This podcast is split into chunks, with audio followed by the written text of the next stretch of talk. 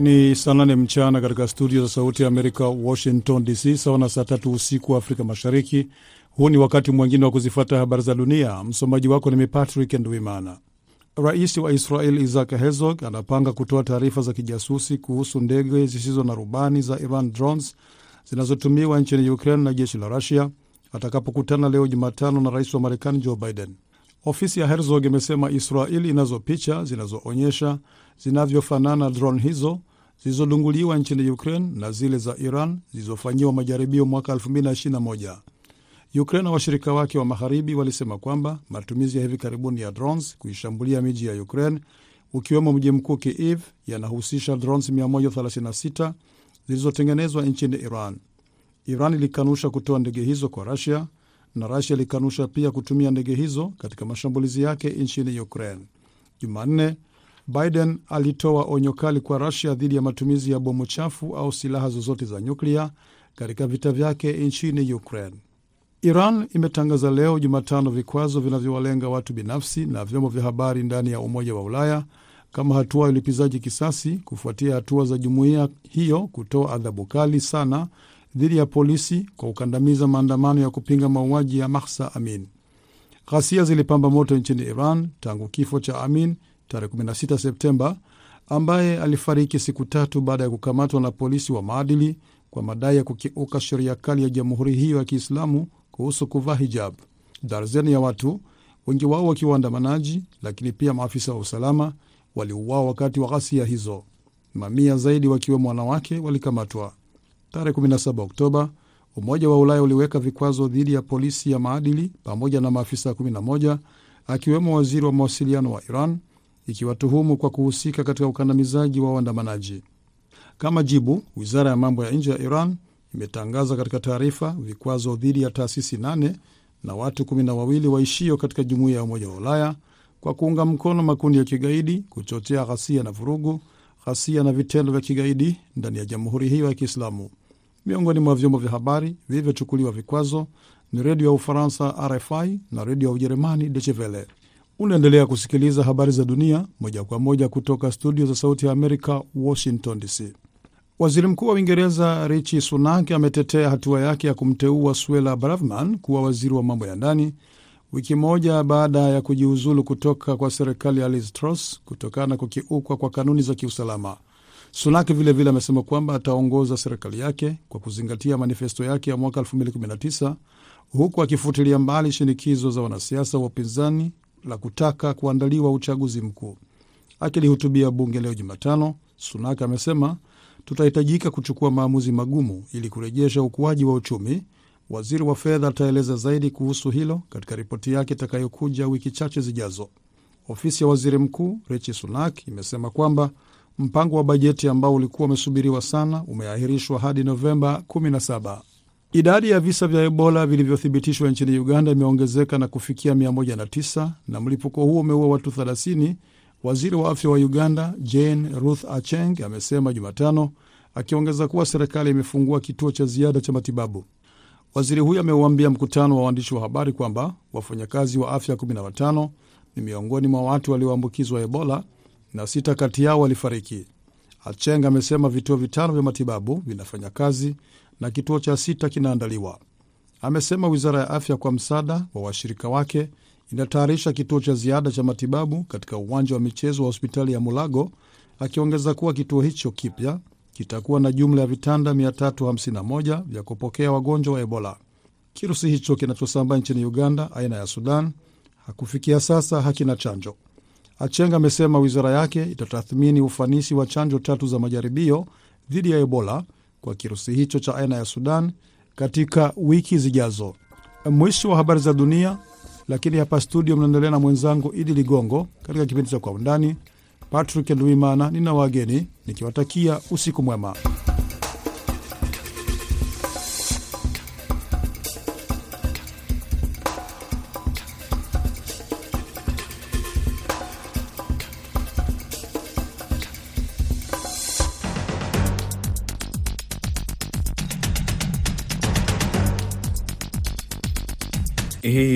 Kwa Undani kutoka idhaa ya Kiswahili ya Sauti ya Amerika. Karibu msikilizaji, popote pale unapotusikiliza katika siku nyingine ambapo tunaangalia habari muhimu kwa undani zaidi. Hii leo katika matangazo ya Kwa Undani tutaangazia uchaguzi wa katikati ya muhula ambao hivi sasa kampeni zake zinashika kasi kwelikweli, kuangalia yale mambo muhimu na namna uchaguzi huu ulivyo kwa hivi sasa. Katika sehemu ya pili ya matangazo yetu ya kwa undani hii leo e, tutaangazia utata ambao unazunguka tukio la watu wawili raia wa, wa India na dereva raia wa Kenya. E, mahakama ambayo leo imetoa uamuzi kwamba kitengo cha polisi e, kilishiriki kwa kufanya uchaguzi dhidi ya maafisa wanne wa polisi waliokamatwa na kuzuiliwa kwa madai ya kuhusika na kupotea kwa raia hao. Ninayekukaribisha katika matangazo ya kwa undani hii leo, mimi jina langu ni Idi Ligongo na nakusihi uwe nami mpaka mwisho wa matangazo ya kwa undani.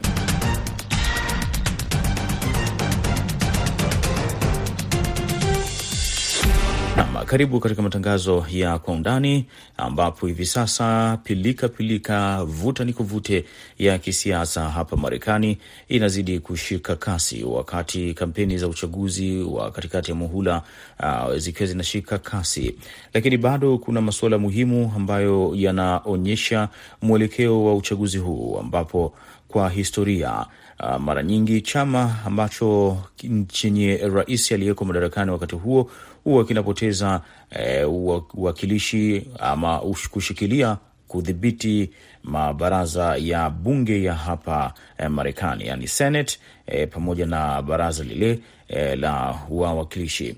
Kwa maana hiyo basi, hivi leo tunaangalia hali hiyo ikoje, mwelekeo uko vipi, na je E, kuna uwezekano masuala ya ndani ambayo yanafanyika hivi sasa, hali ya uchumi kudorora, mfumuko wa bei ndiyo unaweza kutoa mwelekeo wa uchaguzi huu, au ni masuala ya nje ya Marekani? Ndiyo yanayoweza kutoa mwongozo wa nini kile kitakachojitokeza uh, katika uh, uchaguzi wa katikati ya muhula wa hapa Marekani.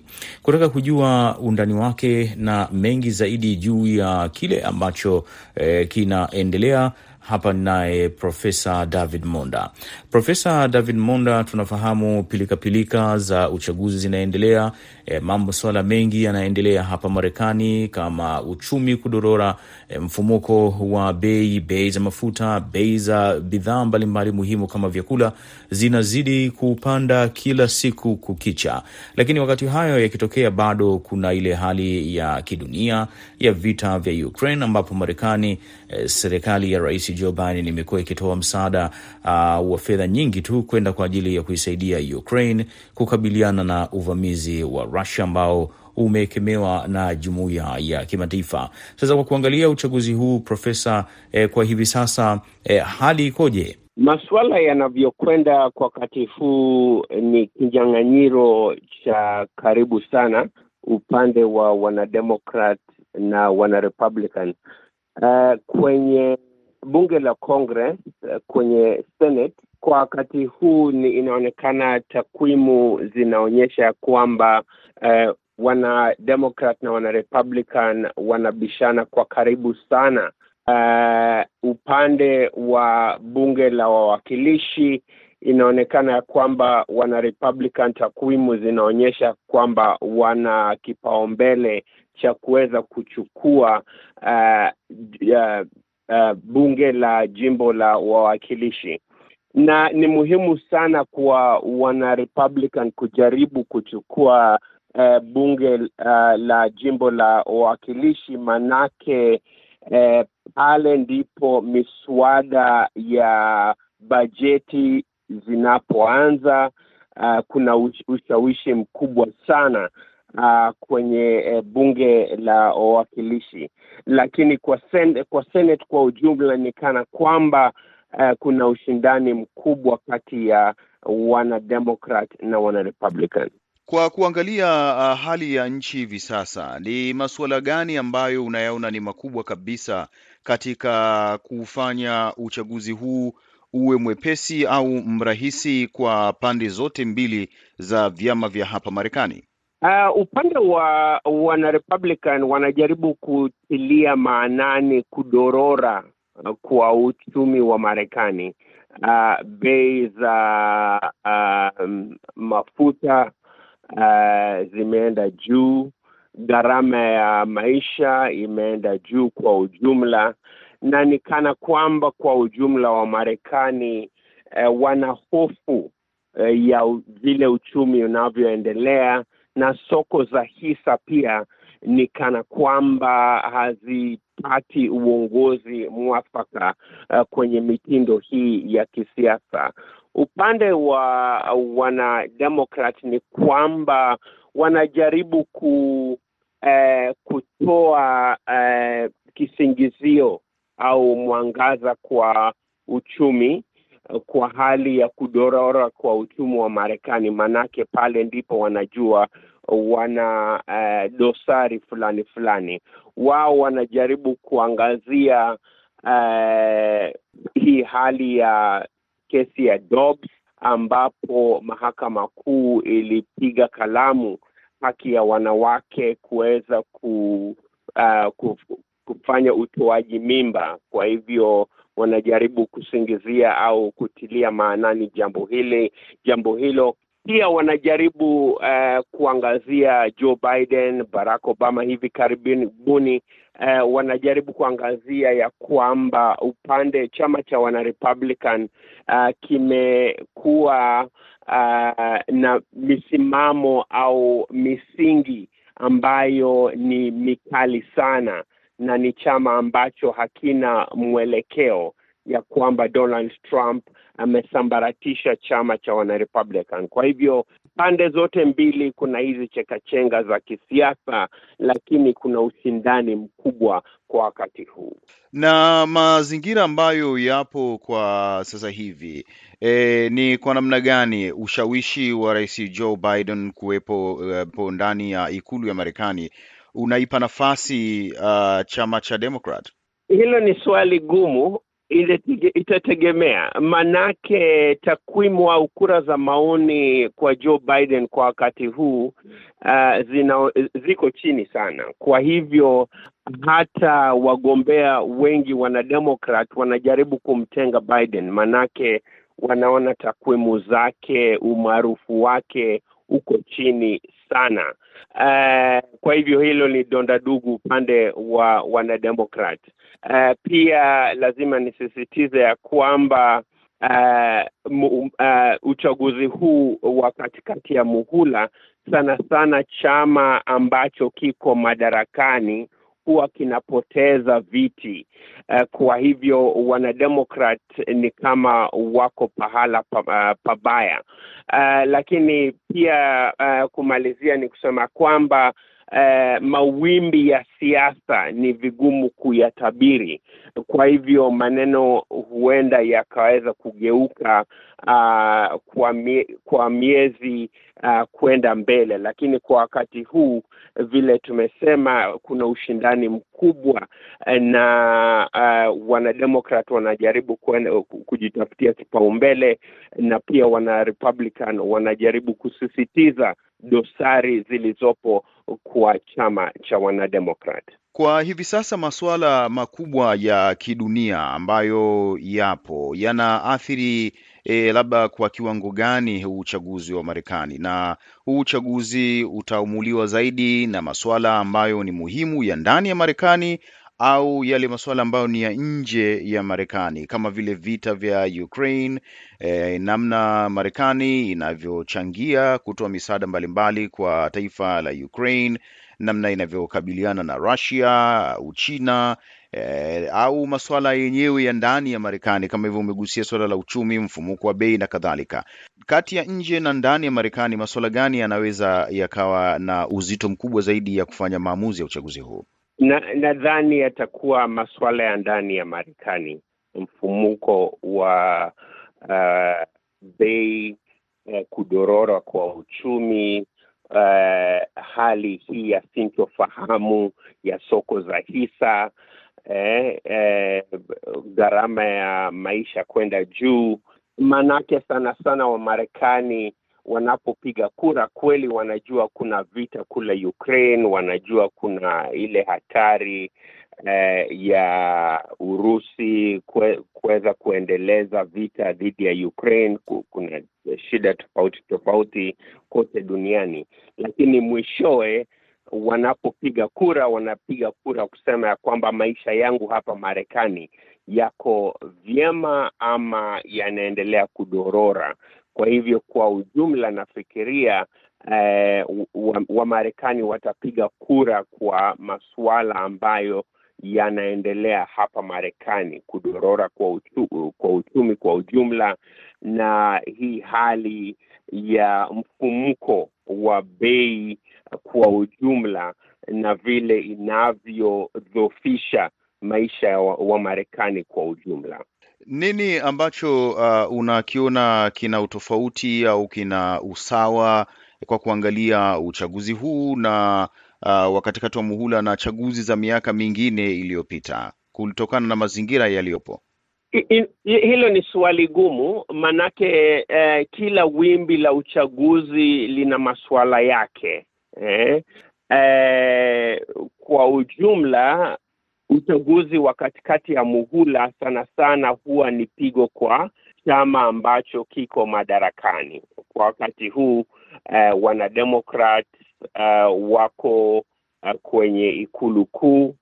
Joe Biden ndiye raisi uh, na pia uh, Nancy Pelosi uh, kina Chuck Schumer pia wameweza kudhibiti uongozi kwenye kwenye bunge uh, lakini pia kuangazia kwenda mbele ni ni, ni vigumu ku eh, kufananisha uchaguzi za, za, za kule nyuma na zile za wakati huu, manake kule nyuma, kwa mfano eh, enzi za vita vya vya guba enzi za George Bush, kulikuwa na miswada ya vita vya guba Wakati wa eh, Barack Obama kulikuwa na vuguvugu hivi vya uh, bima vya vya afya Obamacare.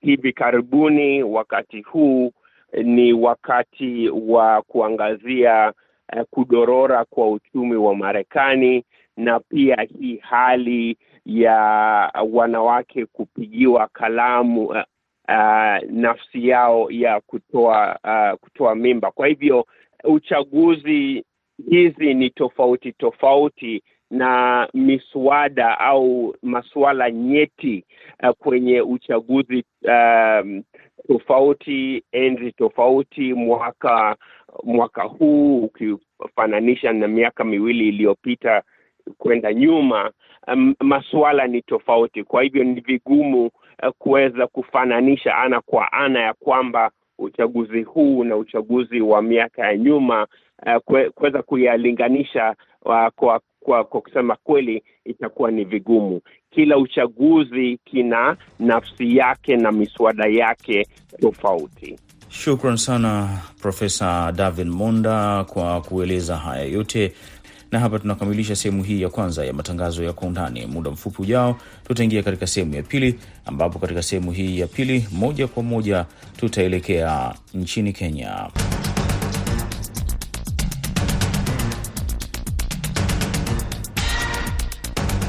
Naam, karibu katika sehemu ya pili ya matangazo ya kwa undani, ambapo hii leo uh, wenzetu wanaangazia utata unaozunguka tukio la watu wawili raia wa India na dereva raia wa Kenya ambao inaelekezwa kwamba hawajulikani walipo. Mahakama leo hii imetoa uamuzi kwamba kitengo cha polisi ki, ki, ambacho kilishiriki eh, kufanya uchunguzi eh, dhidi ya maafisa wanne wa polisi waliokamatwa na kuzuiliwa kwa madai ya kuhusika na kupotea kwa raia hao.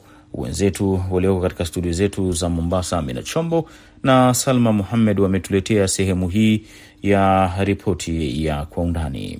Shukran kutoka Washington, ikiwa tunaangalia kesi ambayo inahusisha kupotea kwa Wahindi wawili hapa nchini Kenya, na hivi sasa uchunguzi umeanzishwa katika ofisi ya mkurugenzi wa mashtaka ya umma Nurdin Haji hapa nchini Kenya, ambayo itakuwa ikihusisha pia vilevile vile maafisa wa polisi ambao wako katika kile kitengo maalum cha kuweza kushughulikia maswala ya polisi hii leo, ikiwa kesi ilikuwa inaamuliwa iwapo watashirikiana katika kufanya uchunguzi wa kesi ya kupotea kwa raia hao kutoka nchi ya India. Nam, kesi hiyo ambayo inahusisha maafisa wanne wa polisi kutoka kile kitengo ambacho kilivunjiliwa mbali na Rais uh, William Ruto, ambacho ilikuwa ni kikosi maalum cha polisi kilichohusishwa na mauaji ya watu kiholela katika taifa hili la Kenya. Na kama ulivyotangulia ni kwamba kesi hiyo hii leo ilikuwa ni kuangalia, je, iwapo kitengo hicho cha maswala ya polisi kingehusishwa katika kupeleka kesi mahakamani. Hakimu mkuu Diana Mochache wa mahakama ya Kahawa kule Nairobi akaamua kwamba kikosi hicho hakitaruhusiwa kuleta kesi a, katika mahakama hiyo, ila kitaruhusiwa kufanya uchunguzi na kisha kukabidhi uchunguzi wao ama ripoti yao kwa mkurugenzi wa mashtaka ya umma DPP, ambaye yeye ndiye atakaiwasilisha kule mahakamani. E, kumbuka kwamba siku ya Jumatatu wakili wa upande wa utetezi Danstan Omar ndiye alikuwa amesema kwamba angependa tu kikosi cha upelelezi yani DCI pamoja na DPP ama ile tume ya huduma za polisi, wao tu ndio waruhusiwe kupeleka kesi mahakamani na wala sio kitengo hicho cha ndani ya polisi. Kwa sasa tunaungana naye mwanahabari wa The Star Akelo Odenyo, ambaye yeye amekuwa akifuatilia kesi hii katika mahakama hiyo, na kwanza tukamuuliza, je, tathmini ilikuwa vipi katika mahakama hiyo? Okay, kwa leo uh, magistrate ambaye anaitwa Diana Mochache alikuwa apatiane uh, ruling kuhusu the defense team walikuwa wanataka application ya kutoa AIU, Internal Affairs Unit ya polisi wasi-investigate kesi. Kwa hivyo, lakini mahakama imesema kwamba IAU inaweza investigate cases, lakini haiwezi peleka the charges kotini. Wamesema it is within their mandate to investigate cases but they cannot bring the charges to court. Kwa hivyo wakishamaliza investigations wanaweza peleka the file to the DPP, Director of Pro Pro Public Prosecution, ambaye atahukumu kesi hiyo. Mm-hmm. Hiyo ndo eh, hilo ndo lilio leo na kesi yenyewe ambapo IAU walikuwa na, wanaomba koti kuwaruhusu ku, ku detain hao officers kwa siku thelathini wakiendelea na investigation zao itaendelea uh, Ijumaa.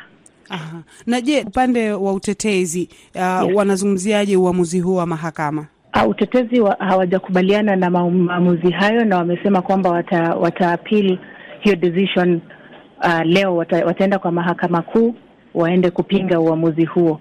-hmm.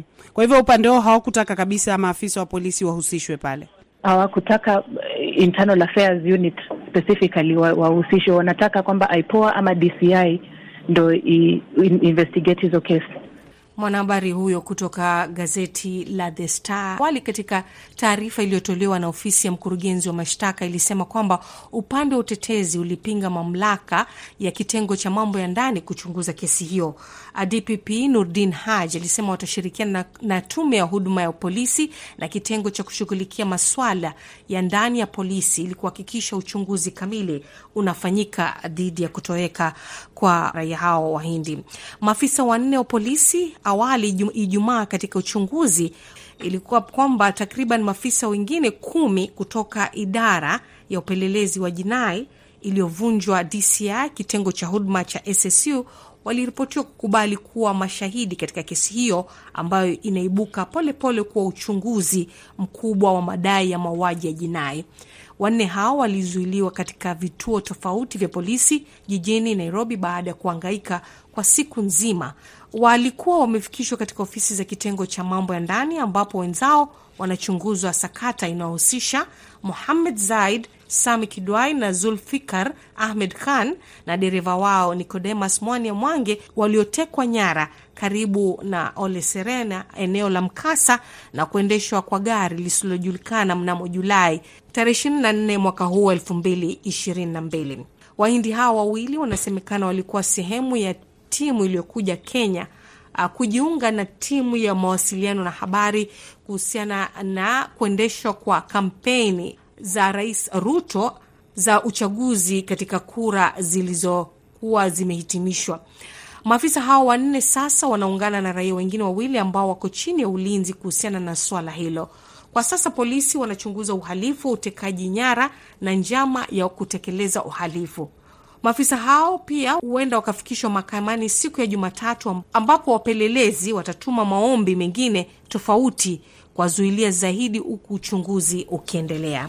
SSU ni moja kati ya vitengo maalum ambavyo vimekuwa vikibuniwa hapa nchini Kenya na vimekuwa vikitumika katika kukabiliana na uhalifu. Kumekuwa na gumzo ambalo linazungumzwa na wanaharakati na vilevile vile hata wale ambao wanahusika na uchambuzi wa masuala ya usalama, wakisema kwamba uh, vitengo hivi japo huwa vimeundwa katika hali ya kuhakikisha kwamba vinalinda usalama na kukabiliana na uhalifu, vimekuwa vikikabiliwa na tuhuma za mauaji na kupotea kwa watu kiho lela. E, kwa ujumla utaona kwamba katika kipindi cha miaka minne kumekuwa na visa uh, mia sita vya watu kuuawa na wengine eh, kupotea katika hali ya utatanishi eh, kama vile taarifa ambazo zimekuwepo katika vyombo vya habari nchini Kenya, kupatikana kwa miili katika mto Yala ni kati ya wale watu ambao wamekuwa wakiuawa bila kujulikana kama amefanyika nini. Na katika hayo pia utapata kwamba Rais William Ruto alikuwa anataja kwamba ni kati ni baadhi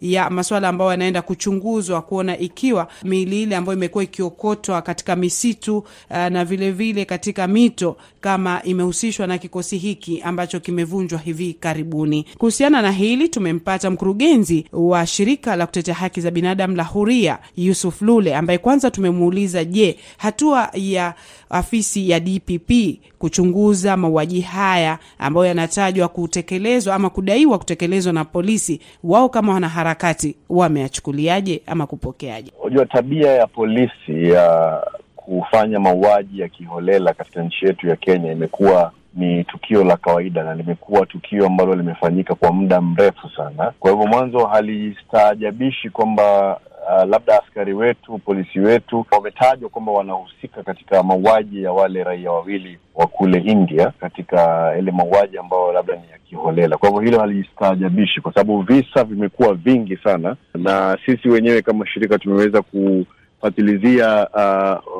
visa vingi sana kule Kwale tumeweza kuvifatilizia. Kwa hivyo ni jambo ambalo limekuwa likitokezea kwa muda mrefu katika nchi yetu ya Kenya. La pili ni kwamba kuvunjwa kwa kile uh, kitengo cha SSU ni jambo ambalo ni jema. Sisi kama wanaharakati tunalipokea kwa shangwe na vigelegele, lakini ni kwamba jambo hilo halina shime kubwa sana, kutokana na kwamba kitengo kile kilikuwepo muda mrefu, kimefanya kimeendelea kufanya uh, kutekeleza mauaji ya kiholela na abductions kwa muda mrefu sana. Sasa shime inakuja kwamba wakati huu kuna tofauti ya kwamba serikali ya Mheshimiwa Ruto ndio imeleta mvuto wa kisiasa ama political goodwill ambayo labda inachangia pakubwa kwamba sasa hivi vile vitengo vyote ama asasi za serikali ambazo zinahusika na zina majukumu ya kutekeleza uh, na kuzuia mauaji ya kiholela ndio labda zimeweza kupata nguvu kuanza kujitokeza kusema uh, sasa sisi tuna tunafatilizia masala haya, lakini la kusikitisha, na ndio maana anasema suala hili la hichi kikundi ki, kikundi kuvunjwa hakina uzito sana, kwa sababu kwa sasa kimevunjwa kama njia moja ya kuonyesha public relations. Mauaji ya kiholela yalianza kitambo sana, nafikiri kuanzia mwaka labda hata kabla, kabla pitishe katiba mpya tayari. Uh, shutuma hizi na mauaji haya ya kiholela yalikuwa yanaendelea. Ndio maana kuvunja kitengo hichi inaweza kuwa hatua moja katika yale mambo ambayo yanahitajika kufanyika, lakini kuna mambo mengine muhimu zaidi mm -hmm. ya kisheria. Yusuf Lule ni mkurugenzi wa shirika la Huria. Polisi wanaoshikilia wanaume wengine wawili kuhusiana na kutoweka kwa watatu hao tangu Julai mnamo ishirini na nne. Kufikia hapo hatuna budi ili kuwaregesheni kwa wenzetu Washington. Asante sana Amina Chombo pamoja na Salma Muhamed kwa kutuletea sehemu hii ya matangazo ya Kwa Undani, na hapa ndo tunakamilisha matangazo ya Kwa Undani kutoka idhaa ya Kiswahili ya Sauti ya Amerika. Kwa niaba ya wote waliofanikisha kukuletea matangazo haya, e, mwelekezi ni e, Saida Hamdun, e, mimi kutoka hapa Washington DC, jina langu ni Idi Ligongo na nasema shukran kwa kuwa nami